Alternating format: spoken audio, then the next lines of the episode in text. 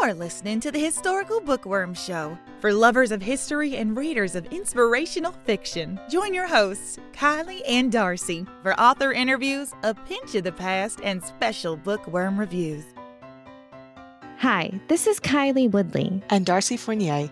On this episode, Kimberly Woodhouse joins us for a chat about New Year's resolutions, 1 million miles with Kim, future writing projects, and her latest release, A Mark of Grace. Our Pinch of the Past features a Temperance League for Children, which was developed in the 1800s, and our book review is brought to you by Angela Bell of the Historical Bookworm team, reviewing The Debutante's Code by Erica Vetsch.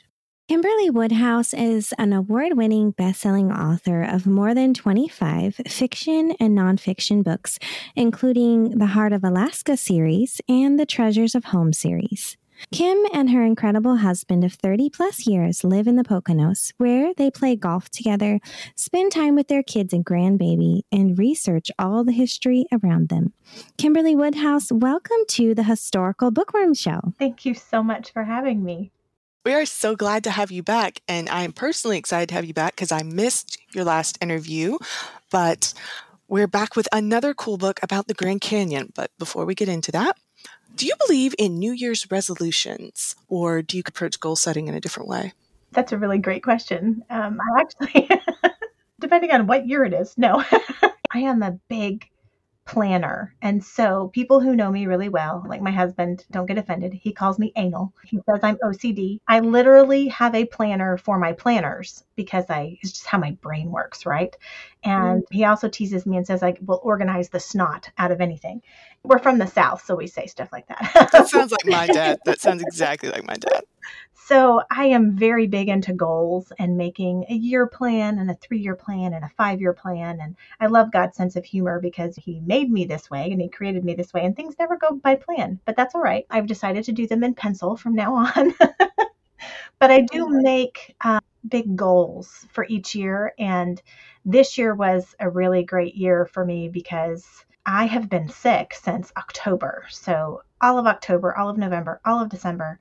I was battling one illness after another and handling things with some other family members and just a lot of stuff happening. And I got really far behind, but I did have a lot of time to sit and just think and pray about what my goals, you know, were going to be for this coming year. On top of that, this year I'm going to turn 50. So I thought, okay, I've really I've really got to tackle and make some great goals for me to finish by my 50th birthday. And long answer for that, but yes, I do love to make New Year's resolutions and I love making goals. That's cool. I think my personality is probably almost the exact opposite. Usually I set like maybe one or two goals for the new year because if I set any more than that, they will totally fall by the wayside and I will just give up. But I see people with their planners and I'm like, that makes so much sense. Maybe one day I'll get there. Yeah, I'm trying with planners. I just bought a good sized planner and I'm keeping it in the kitchen.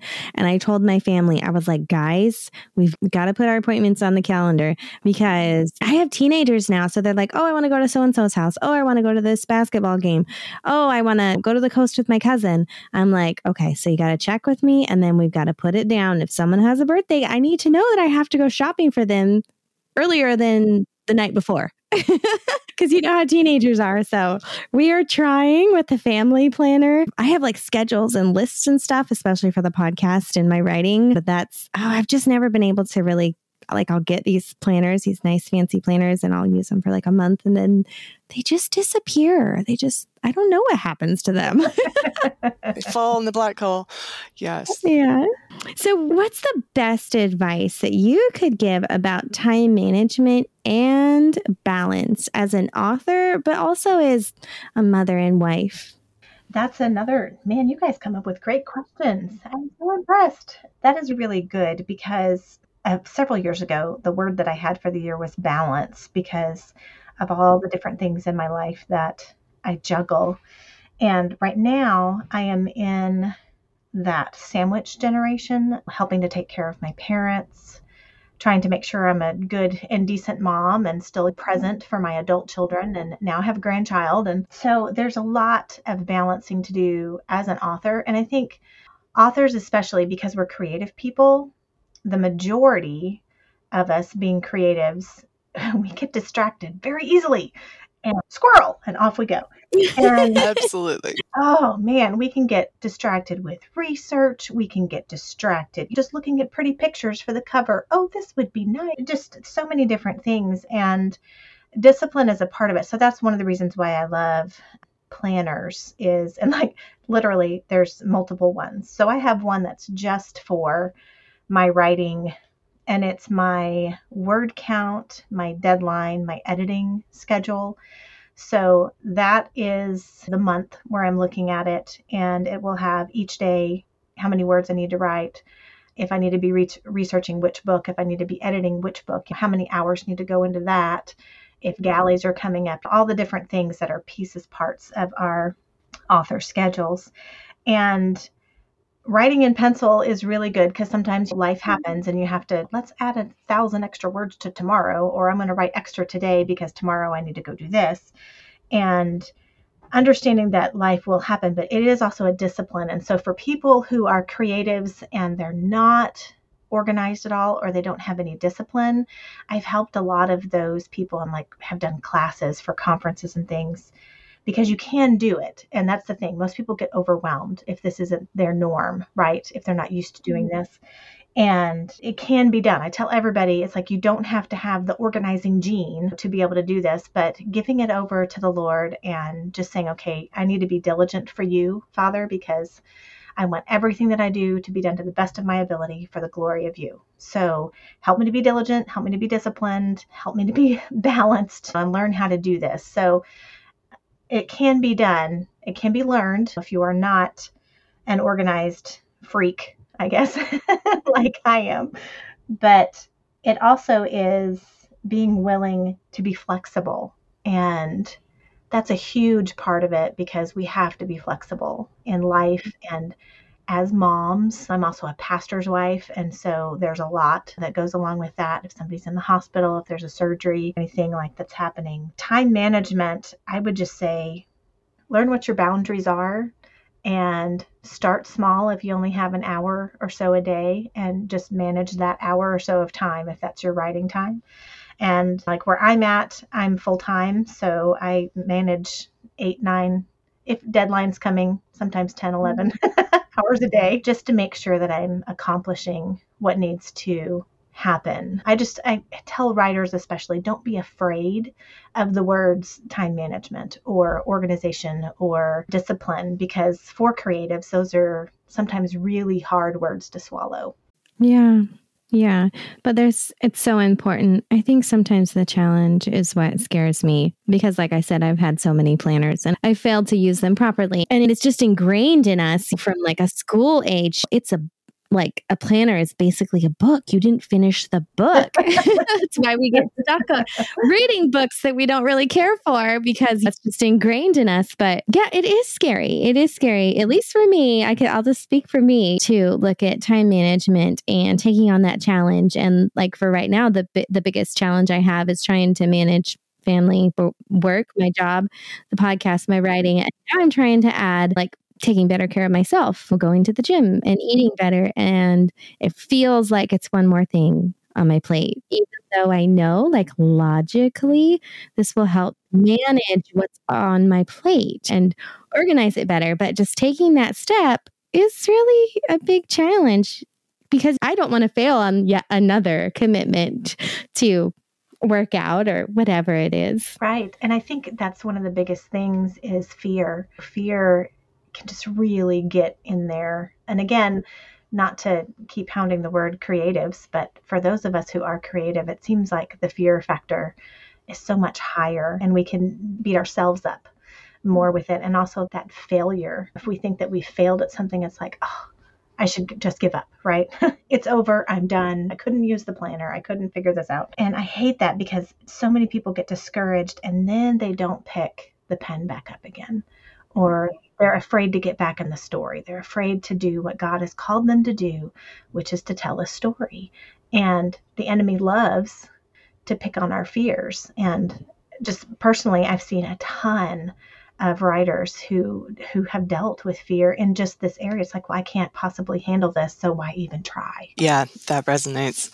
But I like what you said that you can start small and that even if it's not your bent to learn how to manage this, that it is possible. That's encouraging to hear. Just keep trying and keep learning. Don't just keep, you know, trying the same thing, but learn different methods for it. That makes a lot of sense and is very encouraging.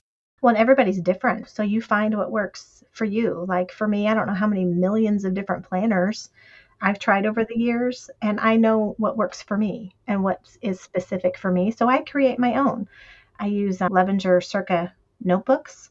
And so I just print my own and punch them and, and make them exactly what it is that I need that doesn't have all this other stuff that overwhelms me, like I'm never going to use that list or that list. And it goes with all of us with our writing style, how we work, how we read, how we mom, all the different aspects of our lives. We're all different. And so I think it's really understanding that it's okay to find what works for you and settle into that and not, don't compare yourself with anybody mm. else. That's not what God wants us to do. He wants us to just live our life to the fullest for Him and offer up our talents and our time and our treasures on the altar every day and say, okay, God, this is for you. Yes. Yeah. In the end, it is all about Him. Well, as we've been talking about time and regulating it, if you were to get five extra hours in any given day, what would you go off and do and with whom? five extra hours every day, that's just amazing to think about. Wow. I would say I would spend half of it with my husband and then half of it with my grandbaby. Ah, yes. just to have extra time with both of them would be phenomenal. Yes, yes, that is one of the things in our lives these days. We get so busy that it can be easy to let the most important thing, which is our relationships, slide out of our focus. So, yeah, I like that choice. Thank you. Now, is there anything especially interesting that you haven't covered in other interviews that you could share with us? Or perhaps there's something that God has laid on your heart that you would like to share with your readers? As you were talking, Kylie, this is just something new and different kind of popped into my mind. The fact that you'd said you were adding things into your schedule and trying to find more time for going to the gym, eating healthier. It's very interesting because I, I talked to you about this last fall, I had just launched A Million Miles with Kim and just was very passionate about it, especially getting older, just wanting to move more because my job is extremely sedentary. If I were just to sit and write or research or read all day, that's just very sedentary. So I started walking and writing. I've got a treadmill at my desk and just sharing that it's never too late to start and it's never too late to put a little bit more effort into taking time out for the gym, eating healthier, honoring God with our bodies. And I have always struggled with weight. I have hormonal imbalances, and they found that when I gave birth to my son 27 years ago. So I've been dealing with it a long time. And again, my 50th birthday is coming up. and I thought, I just, I would really like to see if I can get healthier. I don't have to be TV presentable or model worthy or whatever. I just would like to get healthier. And I just would love to challenge people that no matter where you're at, let's do this together and let's cheer each other on because there's a lot of us who really struggle with this. And there's a lot of pressure from what we see online and in books and magazines and all of this to look a certain way or and for me, I just I realize I want to be honoring to the Lord with what I've got, and I'm going to do my best. And I would love to cheer others on. And I am an asthmatic now, which is really tough. and breathing is a beautiful, wonderful thing. And sometimes I can only go so far on my elliptical before I've got to take my inhaler again. Sometimes I have to walk slower than other people because I can't breathe and it's one of those things i'm just i'm going to keep going. And so i want to encourage other people the reason why we called it a million miles with kim is the fact that a million miles is a really long way. And i thought if we just had a bunch of people joining together we could be holding hands on the journey and encouraging each other along the way. And in the reading and writing community i'm sure you guys are well known that we have a lot of sedentary reading is not normally an active sport. Unfortunately. If only we could burn calories reading a book, right? Oh, that would be really great. So I wanted to encourage my reading and writing friends too that let's just do this. Let's just have fun. And that's really been on my heart. And I feel like I've been so discouraged the past few months because I just felt so attacked by the enemy. As soon as we launched it, I got sick. I got sick again and I got sick again. And it's all respiratory. It was all in my lungs. And I had just this horrible battle. And it's like, okay, it was one of those times that I thought, I just want to give up. I just want to give up. I'm done.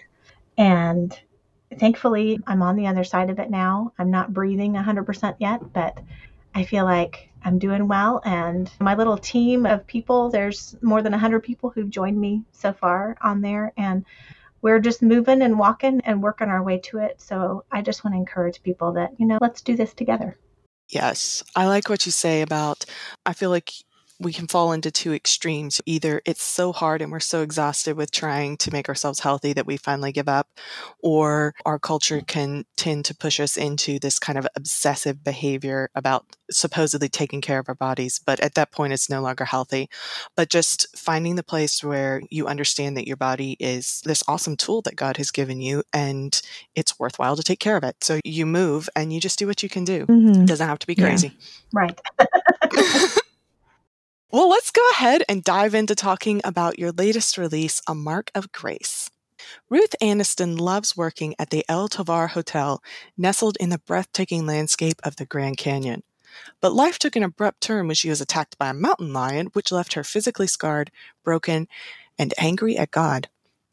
Originally serving as the hotel's head waitress, Ruth now finds herself behind the scenes as a kitchen and dining room supervisor.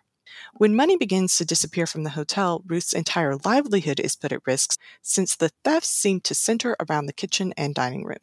Frank Henderson wants to help Ruth, but he has finally succeeded in obtaining his dream job as the head chef at the El Tovar. If he offers his assistance, will he risk everything he has worked for? But as Frank wrestles with his growing affection for Ruth, both his career and his heart are in jeopardy. As tensions run high, Ruth and Frank must work together to save the El Tovar and forge a new path for their future together. Ooh, so we're back in the Grand Canyon with the Harvey girls. For fans of the series, what ties this book to the previous installments? Other than the Harvey girls and the Grand Canyon. That's true. So the setting is the Grand Canyon, and they're still at the El Tovar, and it's the Harvey girls, like you said. And Ruth, it's so funny because I had Ruth planned out to be the heroine of the third book when I planned the series more than a decade ago. And as soon as A Deep Divide, that's book one, came out, I've had readers just sending in all these notes, messages on Facebook, comments. Oh, I can't wait to hear Ruth's story. And so it's fun because she's been a secondary character in the first two books, and she really gets her story. And we find out more about her in book three. Oh, that's fun. So we've watched her from the outside for two books. Now we get to see what's actually making Ruth tick. And she's gone through a lot. In the first two books, she has really been the mentor, the guide, the one who pretty much has all the answers, right? She's also the mm-hmm. mother hen and she has to keep everybody in line. And life has been relatively easy for her. And so when she has a crisis of faith, a crisis of her physical health, a crisis of her job. It seems like every aspect of her life is in mm-hmm. crisis. Then she really has to deal with okay, how am I going to handle this and what am I going to do? and how I haven't actually read the book, but just from what you're telling me, it's hard when you're like the big sister type mm-hmm. and you're used to taking care of everyone else and then your world crashes down and you have to say how am i going to take care of myself? How am i going to work through my problems? And for those of us who are a little bit of control freaks how am i going to be vulnerable and let other people help me? Yes. Oh, you nailed it. and that's hard. That can be hard. I think he's going to be a I think Ruth is going to be a relatable character for a lot of people mm-hmm. because there can be such this tendency to have everything together. Life arranges it that we cannot ever have everything together, at least not for very long. It's important to come face to face with that. And so I think this will be a, good journey for a lot of readers. Personally, it's really ringing home. So I may need to get a copy. I'll send you one. So, are there any alternative or deleted scenes that you can share with us? I love this question. I actually had written a scene that was from the past. So, Ruth is the heroine in the story, Frank is the hero in the story. They've known each other a long time. And you see both of them through all three books in the series. And they both are just great characters. I think everybody has fallen in love with them and just we attach to them. We can connect with them. So I wrote a scene where it was from the first hotel, first Harvey hotel that they had worked at together. And one of the things that they do really well is they banter back and forth. In mm-hmm. the earlier books, Frank likes to t- to pick on Ruth, and it's really cute how they give and take and all of that. So it didn't get included in the book because there was just so much that needed to be put in there. But it was a lot of fun, I think, shaping them and showing them a little bit younger because they're both older in this book and older for historical is 35 right? Right. Oh dear. They're well, old. because we tend to subscribe to that they married young thing which they often did but they didn't always. Right. So these two they're well seasoned and they've worked together and they have supported one another and cheered each other on for a long time. So it was more, I think, probably for me as the author that I needed to write that scene and have fun with it. But it's just, I love these two characters, and it's fun to see that the readers have loved them so much. Hmm. Yeah, and it's, it, what a great way to wrap up the series too. Yes. So, what do readers have to look forward to in this conclusion to the series? Finally, getting a look at Ruth and Frank from the inside, and what else? It really is a culmination of so much within the series of things that happen at the El Tovar and the other characters. So, Emma, Grace, and Ray from A Deep Divide, there's quite a bit that happens with them. And then we have Julia and Chris that are from A Gem of Truth in book two, and they have stuff that's going on with them in this final book. So, we get a little bit of a wrap up for life at the canyon and what is going on because the canyon and tourism and everything is about to explode and there's about to be more and more things built and places there at the canyon because right now it's the El Tovar and it's a very remote place still to get to. And so it's seeing the birth of that and then the Kolb brothers who were real historic people. And if you go to the Grand Canyon, if you go west of the El Tovar, you can just take the little path down toward the Angel Trail. And the Kolb Brothers studio is still there, sitting on the very, very edge of the canyon. And I use them in all three of the stories because they were quirky, adventurous, wild, crazy, just amazing photography pioneers of their time. They were really cool guys. I've got some amazing pictures from them. And it's really neat to see the history and what they did for the Grand Canyon while you're there. So if you ever go to the Grand Canyon, make sure that you go to the Kolb Brothers studio and make sure you eat at the El Tovar because it's phenomenal. Oh, that's cool. It's so cool when history extends into the present and you can get a little sample of it. Having wrapped up your series at the Grand Canyon, what are you working on next? Ah, I'm very excited. My next series for Bethany House that starts in September is The Treasures of the Earth. And I just got a peek of the mock up of the cover. Oh my goodness, beautiful. The first story is titled The Secrets Beneath, and it's women in paleontology in this series. So I call it my dinosaur series. I love it. Following them, if you know anything about the Bone Wars, so it's 1869, 1879, and it's going to go through the series will go through 1915 when Dinosaur National Monument was established. And in April, I have a brand new series coming out with Kregel, and it is romantic suspense. And the first book is 26 Below. And then in May, I'm super excited. My next series with Tracie, that's with Bethany House, That's our Kalispell series. I think it's called The Jewels of Kalispell. And the first book is The Heart's Choice. And we have some fun characters, little side characters that are going to be in all three books in that series.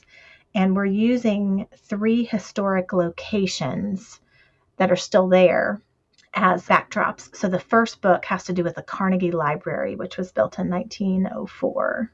Oh, wow. That'll be cool to tour like we were talking about, places that still exist, but as they were when they were alive and running in their heyday. Mm-hmm. Yeah, it's a lot of fun. I think we use the train depot, which is now the Chamber of Commerce. The Carnegie Library is now the Hockaday Museum of Art, but it's cool because you go up to the building and it still says Carnegie above the door.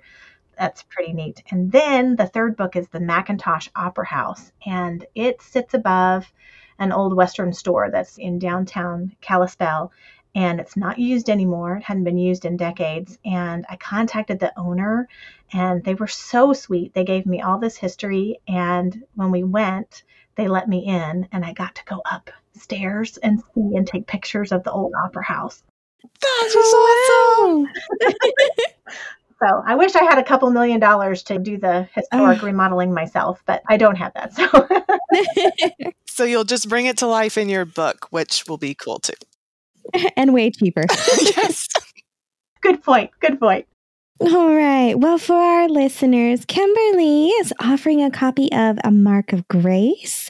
To enter to win this giveaway, just check out our website, historicalbookworm.com. You can find that on the giveaways page, but also in the show notes for this episode. And Kimberly, how can our listeners connect with you? They can find me at my website, kimberlywoodhouse.com. If you spell my name wrong, it pretty much gets you there. If you go to kimwoodhouse.com, I think it still gets you there. And all of my social media links and other links are there, and there's a contact page. So I would love for you to join me and to visit me there. All right. Well, thank you for coming on the show. Thank you so much. Again, you guys are so great. Now for a pinch of the past. There is nothing new under the sun. I don't know how many times I've heard my dad say that over the years.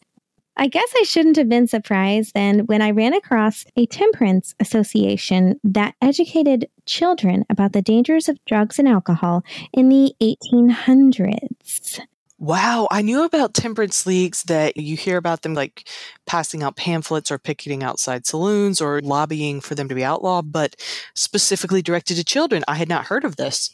Yeah, and the research that I showed it actually reminded me of DARE. Like when I was a kid, the DARE would come, the drug abuse resistance education team, they'd like come into the schools and give us stickers and different things, and all the older kids wore the shirts that said DARE on it. But it reminded me of that. And oddly enough, so this temperance association was called the Band of Hope, and it all started with an alcoholic Sunday school teacher. So in June of 1847, Reverend Jabez Tunnicliffe visited a young man who was dying of alcoholism. The young man had previously been a Sunday school teacher. He told the Reverend, I want you, if you think it worthwhile to say anything about me when I'm gone, to warn the young men against the first glass. So Reverend Tunnicliffe reported this to the Leeds Temperance Society, and in August of that same year, they invited Mrs. Anne Jane Carlile to speak about alcoholism to local day schools, Sunday schools, and women's groups. At the time, some children at these events took pledges not to drink. Then in November of 1847, the first Band of Hope meeting took place in Leeds. 300 children from the ages of 16 and younger were in attendance. 200 chose to sign the pledge to abstain. The rest had already done so. Wow, they must have had some pretty good speakers. Yeah. And I think we'll go into more research. I think that kids can look and say when they see someone who's the difference between someone they know when they're intoxicated and sober. I think if you're as a child, if you're around that enough, you can see the difference. And it sounds like the Band of Hope was really pointing the way to a better life for these kids. So in 1855, the UK Band of Hope Union was formed as many different children recreational uh, organizations joined together. They did more than just sign pacts to not drink. They also taught about Christianity and the problems associated with drinking. The idea was to inspire children to live healthy, alcohol free lives. They produced children's hymns, pamphlets, and magic lantern slideshows to support the group. That, I, I mean, it's just we think that we're so fancy with showing our cool videos and presenting like this is what happens when you do drugs or alcohol, and this is the this is how it could be for you if you don't. You could achieve so much. Yeah, as you said, they've been doing it a lot longer than we have. Yeah, it was really interesting too because they use the slideshows much like a PowerPoint in their presentations. The Band of Hope also sent qualified medical men to schools to speak out against the dangers of alcohol and drugs. In addition to this, they held pageants, festivals, and competitions. So in 1897, Queen Victoria became a patron of the Band of Hope. As a result, many sermons on temperance were preached all over the UK. The Archbishop of Canterbury and Dublin headed this movement. While preaching in St. Paul's Cathedral, he said that the old command was do the teaching of Christ is B.